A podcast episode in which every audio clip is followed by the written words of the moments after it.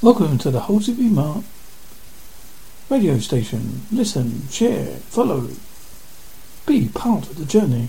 Listen to things from cryptozoology, UFO, comedy, music, interviews, Freddy the Freak Horror Show, and much, much more. Enjoy the show. When he woke in the woods in the dark, the cold and the night, he reached out to touch the children sleeping beside him. Night's dark, beyond darkness, and the days much grey. Each one then had gone before, like the onset of some cold locomotor deeming away the world. His hand rose and fell softly with each precious breath. He pushed away the plastic tarpaulin and raised himself in the stinking robes and blankets, looked towards the east for any light, but there was none. In a dream from which he'd woken,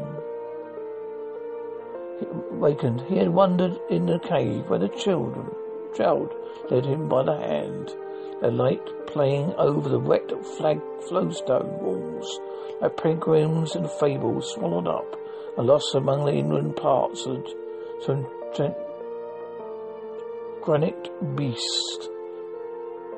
Deep blue, deep stone flues where the waters dripped and sang, toiling in silence the minutes of the earth, the hours, the days of it, the years without cease, until they stood a great stone room where lay a black and ancient lake.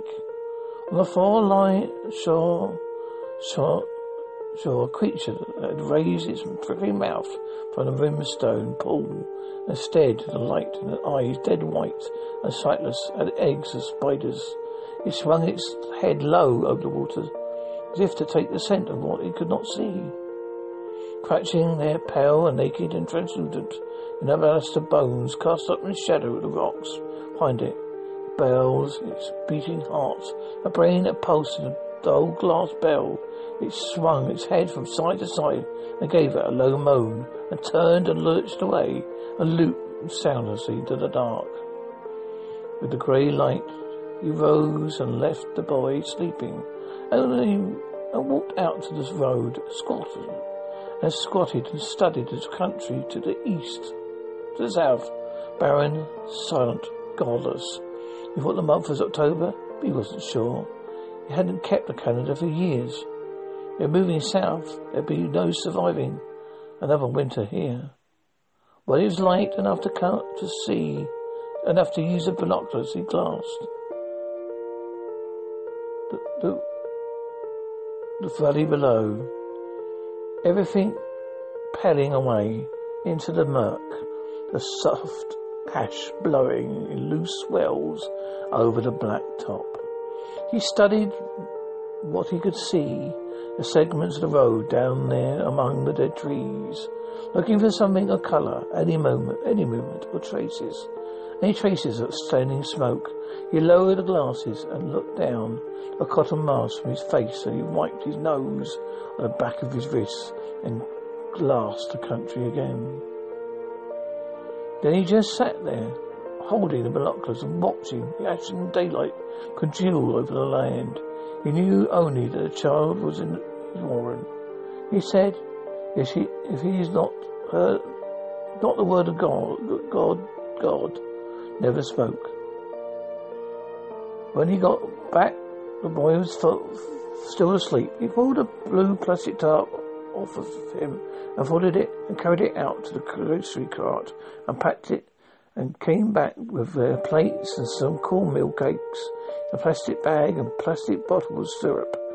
He handed, he spread the small tarp he used for a table on the ground and laid everything out. He took the parcel out from his belt and laid it on the cloth, and then he just sat watching the boy sleep. He pulled away his mask in the night. It was buried somewhere in the blankets. He watched the boy and looked out through the trees towards the road. This is not a safe place. It'll be seen from the road. Now it is dry day. Roy turned in the blankets. Then he opened his eyes. Hi, Papa, he said. Right here. I know.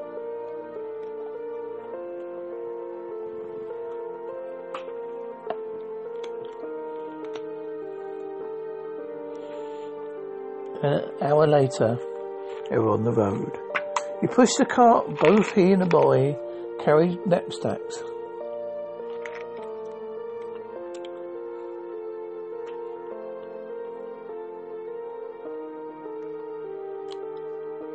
In the knapsacks were essential things, in case he had to abandon the cart or make a run for it. Clamped to the hand on the cart was a chrome mirror circle mirror.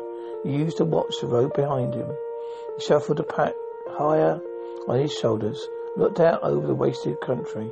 The road was empty, below in a little valley, a still grey serpentine of the river, motionless and precise. Along the shore is a burden of dead reeds. Are you okay? he said. The boy nodded.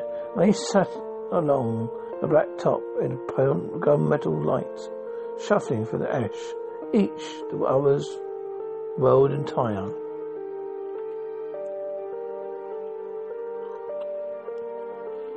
They crossed the river by an old concrete bridge. A few miles they came down upon roadside gas station. We stood in on the road and studied it. I think we should check it out, the man said.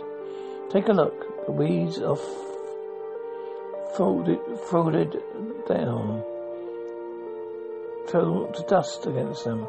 They crossed the broken asphalt apron upon, found the tank of the pumps. Cap was gone. A man dropped his elbows to smell the pipe. The odor gas was only rumour, faint and stale. He stood and looked over the building, the pumps standing but their hoses oddly still in place. The window intact, the door to the service bay was open. He went in, a standing metal bo- toolbox against one wall. He went through the drawers. There's nothing he could use. Good uh, half inch and socket, drive sockets, a ratchet.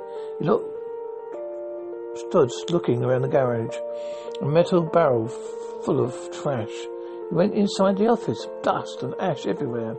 Boy stood in the door.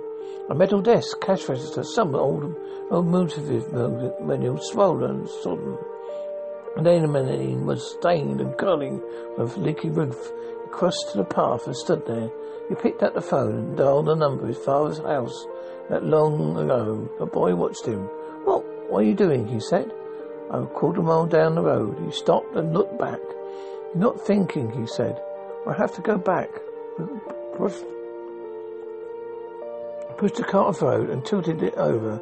They could not be seen, and they left their packs, went back to the station. In the surface bay, he dragged out the steel fresh drum and tipped it out over and poured out all the cork plastic oil bottles.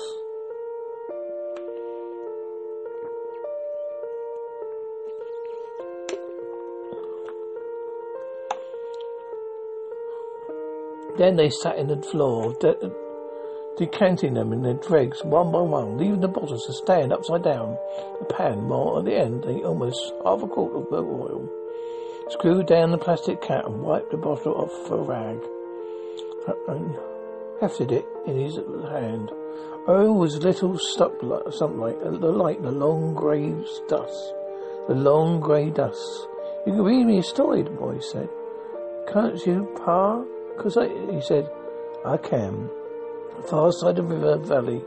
road passed through stark black burn, charred and limbless trunks of trees stretching away on every side, ash moving over the road, and the sagging hands of blind wire, stung from the blackened light poles, whining thinly in the wind.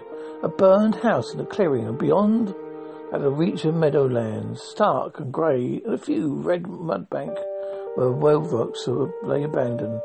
Farther along with these billboards working advertising models, hotels, everything at once had been saved, faded and withered.